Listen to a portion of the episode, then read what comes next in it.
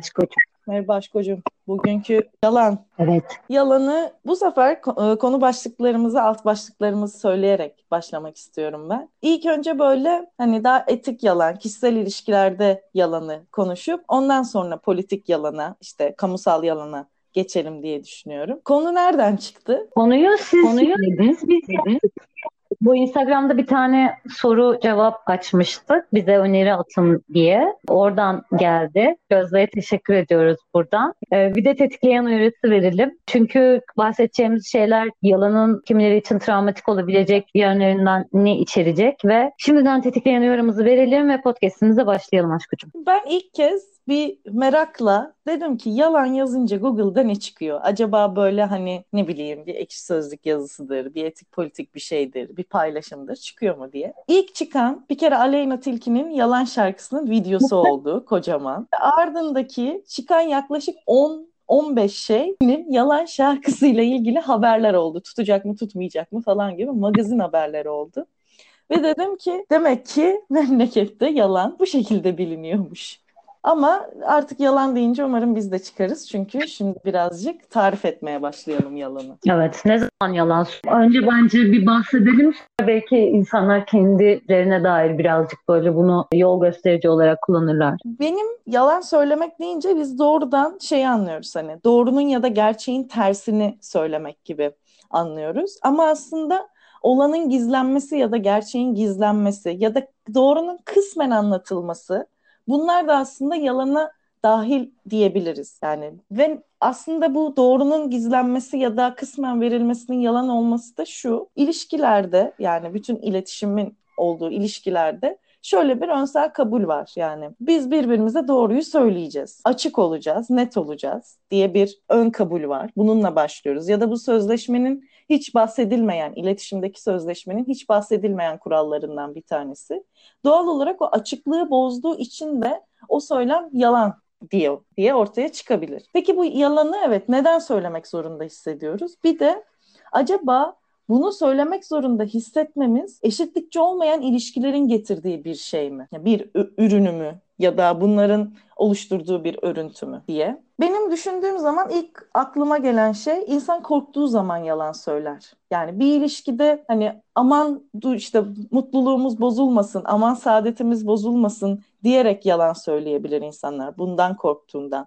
Aşağılanmaktan, şiddet görmekten, kavga etmekten ya da karşıdakini kaybetmekten korktuğunda doğruyu söyleyebilir ya da doğruyu söylememeye meyledebilir. Ve evet bu dediğin şeyde yani dediğimiz şeyde burada bir burada bir eşitsiz ilişki olduğu ortaya çıkıyor. Çünkü açık olacak kadar kendini diğeriyle aynı düzlemde görmüyor. Söylerse zarar göreceği korkusu var bir kere. Biraz örneklendirsene yani çünkü bu aynı zamanda açık olmayan iletişime de işaret ediyor ya hani konuşucular yani bu diyaloğu yaşayan, dinamiği yaşayan iki insanın eşitsizliği nereden kuruluyor? Biraz örneğe ihtiyacım oldu. Ya mesela işte en klasik örnek babayla kurulan ilişkide en çok yalan bence burada ortaya çıkıyor. Eğer ki babadan korkuyorsa, babanın işte kızacağından ya da ona bir şekilde engelleyeceğinden korkuyorsa işte Merve'lere gidilmeye başlanıyor. En klasik örnek olarak. Yani burada bu Merve'lere gitmek genelde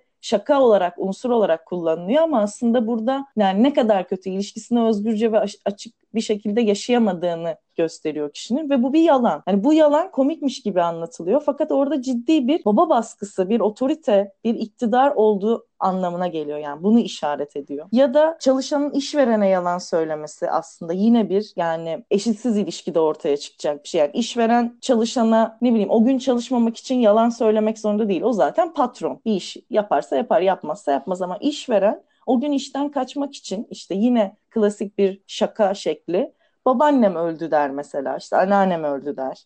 Ne bileyim teyzem hasta ben gelmeyeyim bugün der ve aslında orada üretimden kaçar. Bir şey geldi aklıma bu bir, geçen gün bir haber okudum da bir adam TikTok diye bir uygulama var ya Orada bir TikTok çekiyor ve işte video içerisinde sana direktifler veriyor. Örneğin taksiye bindin kendini kötü hissediyorsun. İşte bardan çıktın bilmem ne tehdit altında hissettin. O videoyu açıyorsun ve orada direktifler var. İşte e, karşıdaki kişi sana diyor ki aa kızım çıktın mı bardan diyor. Sen işte ekranda şey yazıyor. Evet çıktım.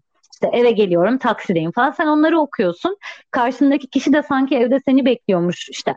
Annen ve babanmış ve seni bekliyormuş gibi o video seninle konuşuyor ve en azından işte oradaki şoför bunu duyuyor ya da senin hani e, varlığından ötürü rahatsız ettiği, hissettiğin kişi duyuyor ve senin daha güvende hissetmeni sağlıyor. Mesela bu bir yalan kurgusu aslında ama tabii ki niteliksel olarak e, niceliksel olarak daha farklı bir yere tekabül ediyor. Orada biraz evet mesele yani daha zor bir durumdan kaçmak için evet, bir hikaye yaratılması gibi bir şey çıkıyor ortaya. Ama sanki bizim e, konuştuğumuz daha çok böyle bu ilişkide güveni kıracak yalandan bahsetmeye çalışıyormuşuz gibi geldi bana. Yani daha doğrusu yalan deyince aklıma ilk gelen şeyler bunlar oldu. O hani bir işte tacizden ya da işte şiddet dışarıda yaşadığımız bir durumdan kaçmak için söylenen şeyden ziyade içinde var olduğumuz ilişkilerde söylediğimiz yalanlar ve oradaki güven kırıklığından bahsediyoruz. Çünkü bahsetmeye aklıma geldi daha doğrusu.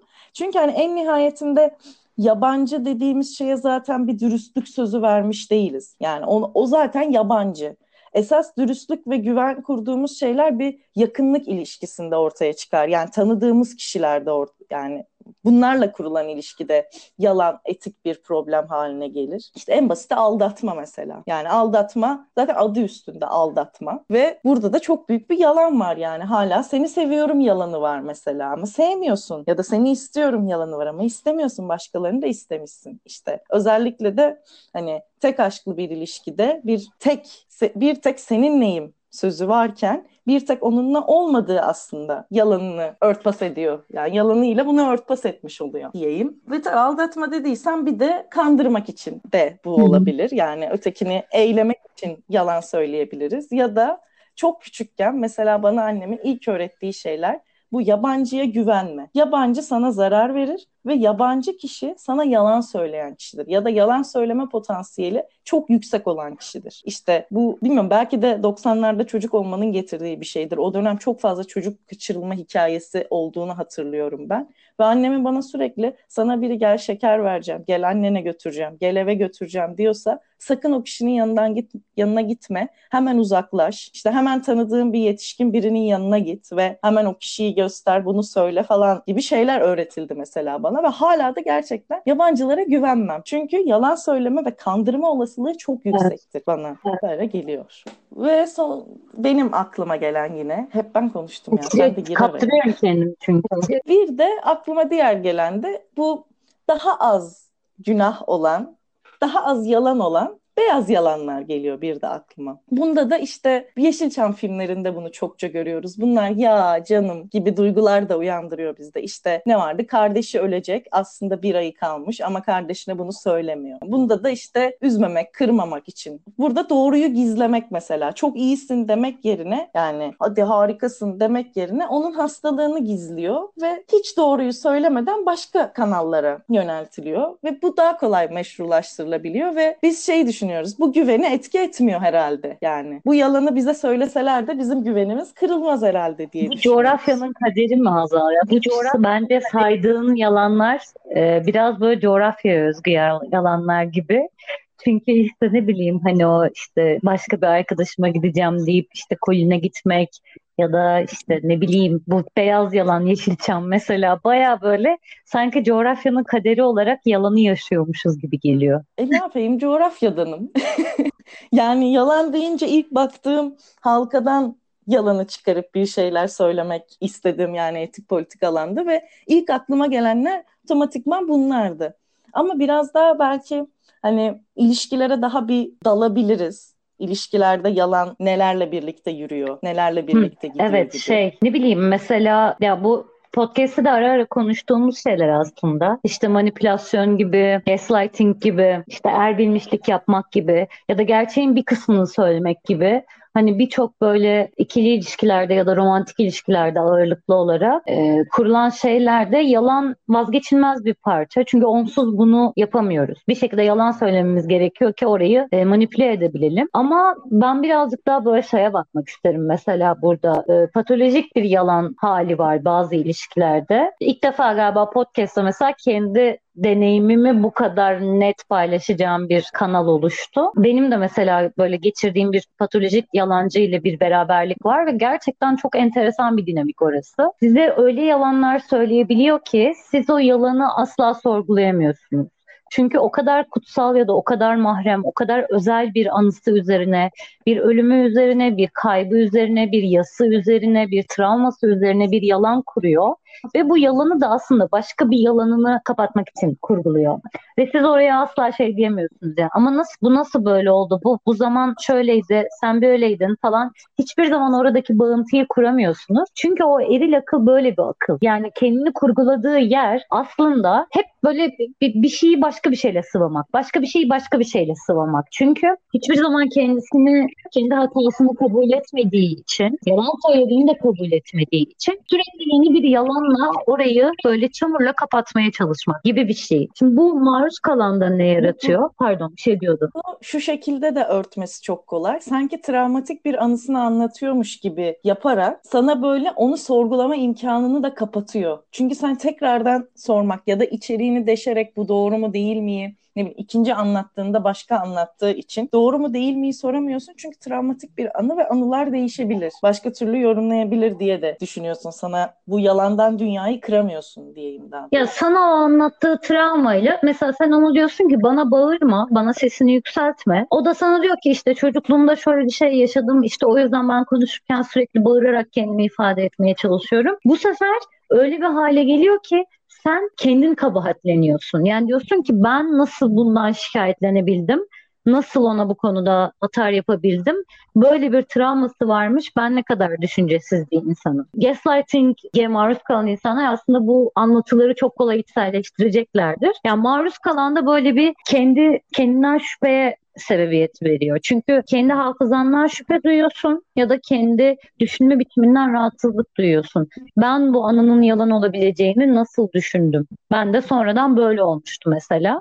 Sonra yıllar sonra evet ya burası düpedüz yalandı dediğin zaman daha net bakabiliyorsun. O yüzden aslında yalan içeren ilişkilerde mutlaka yanı başında bir üçüncü bir şahidi lazım yani olayın bence çok çok etkili olabiliyor. Bu aralarda seninle telefon konuşmaların benim için hep bir e, gerçeklik bariyeri olmuştu mesela. Hep bir çıta yaratmıştı. Evet bu olay böyle olmuştu falan diye hatırlamama sebebiyet veriyordu. Yani bir diğer tarafta insan biraz mükemmeliyetçiliğe de düşüyor böyle anlarda. Diyor ki evet çok yalan söylüyor. Evet çok işte uyduruyor, evet çok manipüle ediyor ama işte o işte onun psikolojik bir problemi var ya da onun şöyle bir sorunu var ya da işte şöyle bir şeye maruz kalmış. Ben onunla dayanışmalıyım ve işte onun düzelmesine, onun kendini evrilmesine yardımcı olmalıyım. Kendine böyle bir sorumluluk yüklüyorsun. Bu da birazcık aslında mükemmeliyetçilikten geliyor. Hani e, onun için elinden gelen şeyin en iyisini yapmaya çalışıyorsun. Pes etsem bile her şeyi yaptım ve öyle bırakıyorum demek istiyorsun ve aslında Burada yine şeyi görmemiş oluyorsun. Kendi yaşadığın duygunun hiçbir ederi yok. Sen orada yalana maruz kalmışsın, manipülasyona maruz kalmışsın ama hala karşı tarafı düşünüyorsun. Çünkü o işte manipülasyon bulutu seni böyle bir hale getiriyor. Orada sen diye bir şey yok. Hep o diye bir şey var. Dolayısıyla e, yalanıyla onu yüzleştirdiğin zaman karşına e, ne çıkıyor? Vallahi hiçbir zaman kabul etmiyor yani yalan... yalanı. Yani en kötü ihtimal mesela şöyle bir şey oldu. İşte sen benim maillerime girmişsin. Mesela atıyorum maillerimi karıştırmışsın. Telefonuma bakmışsın. Ben sanıyorum ki sen benim maillerime girdin mi? Hayır. Telefonuma girdin mi? Hayır. Ben ne zaman ki sana açıyorum gösteriyorum o zaman bana işte bu yarı gerçekleme dedikleri şey. Sen bana ki he baktıydım ama şu yüzden baktıydım. Hani bu kadarını kabul ediyorsun ve aslında yine yaptığın şeyin sorumluluğunu almıyorsun. İşte ben oradan bir fatura arıyordum o yüzden girmiştim. E ama işte bak görüyorum ben geçmiş CTRL H'ye bastığım zaman açılıyor.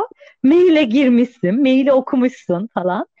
Hani yani sen orayı kazıyana ve böyle şey yapana kadar asla sana doğruyu söylemiyor. E bu da maruz kalan üzerine nasıl bir şey yaratıyor? İlerideki ilişkilerinde çok yanlış şeyler, örüntüler oluşturuyor. Ben şöyle şeyler yaşadım. Sonraki ilişkilerimde bu patolojik yalancı yüzünden doğru söyleyen partnerlerimin söylediklerinin altını kazıdım. Çünkü o kadar alışmışım ki doğru altını kazımadan gelmez. Dolayısıyla bu, bu benim de aslında bir, bir anlamda toksik bir insan olma sebebiyet verdi. O yüzden zor bir süreç yani. Hani ilişkiyi yaşayan kişi için çok zor bir süreç bence. Cümlen geçti ama ben sadece bir açıklama için soracağım. Yarı gerçeklemeyi bir tam olarak anlatır mısın? Çünkü mesela benim kafamda ben kavramı bilmiyorum yani. Yarı gerçekleme şöyle bir şey. Sen benim paramı çaldın mesela.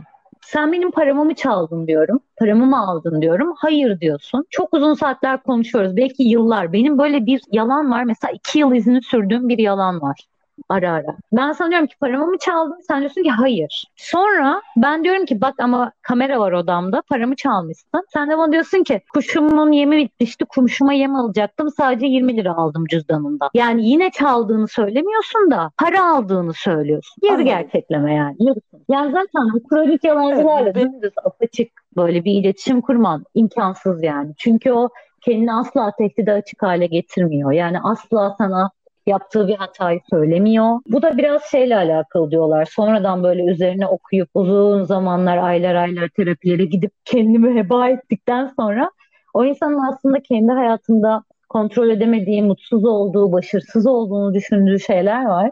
Ve bunları kendini kendi kontrol edemediği için bunları başka herhangi bir nesne ya da insan ya da hayat ya da hikaye üzerinde kontrol sağlayarak bu hissi gidermeye çalışıyor. Yani Foucault'un BDSM üzerinde kurduğu mantık burada da işliyor.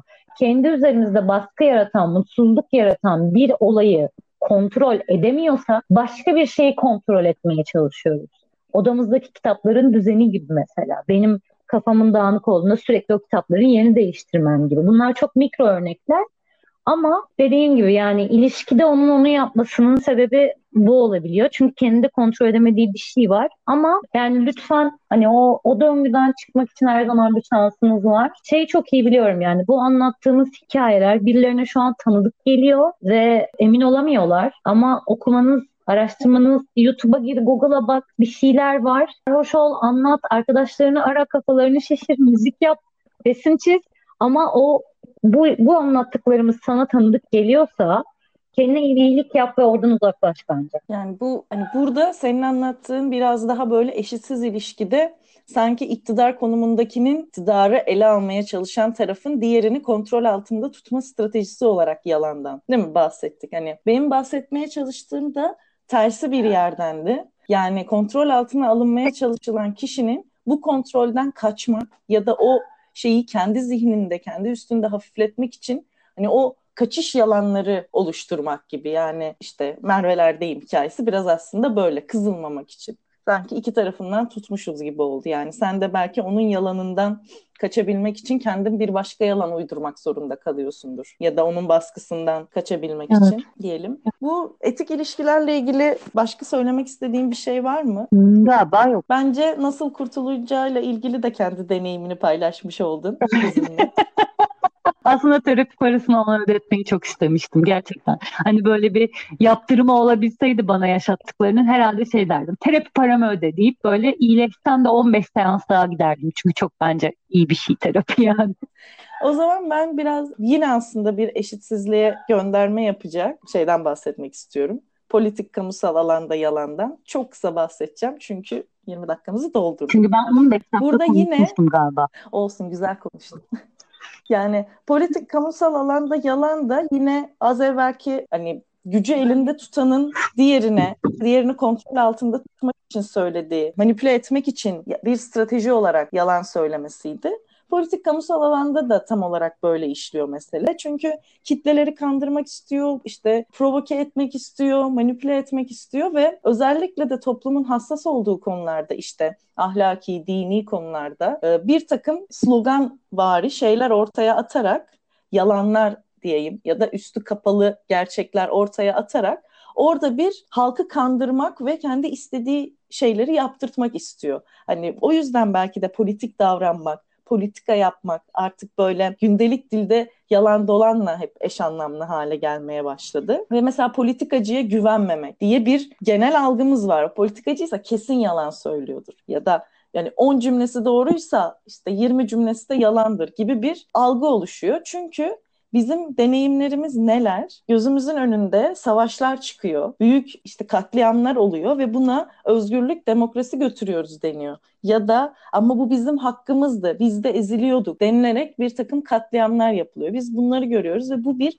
yalan. Ve en yine bahsetmek istediğim mesela korona sürecince süreci boyunca biz bu yalanları ve güven testini gördük. Çünkü şöyle bir şey ortaya çıktı. Hiçbir halk yönetenine güvenmiyor aslında. Her biri sayıların azaltıldığına inanıyor. Yani bu 9 bin çıksa da azaltıldığına inanıyor. 9 çıksa da azaltıldığına inanıyor. Her şekilde sayılarla oynandığına inanıyor ve e, buradan çıkan sonuç demek ki aslında bize bilgi veren ya da bilgiyi elinde tutan kurumların hepsinin bize sürekli yalan söyleme ihtimali olduğu. Yani güveni, kamusal alanda güvenin tesis edilmemiş olduğu bir ve sistematik bir yalana maruz kaldığımızı buradan çıkarabilirim. Ve tek bizim hani senin o dedin ya bir güven işte noktası belirleyip oradan doğruyu yanlış çıkarmak gibi hani burada da güvenilecek şey hep medya gibi bize anlatılıyor.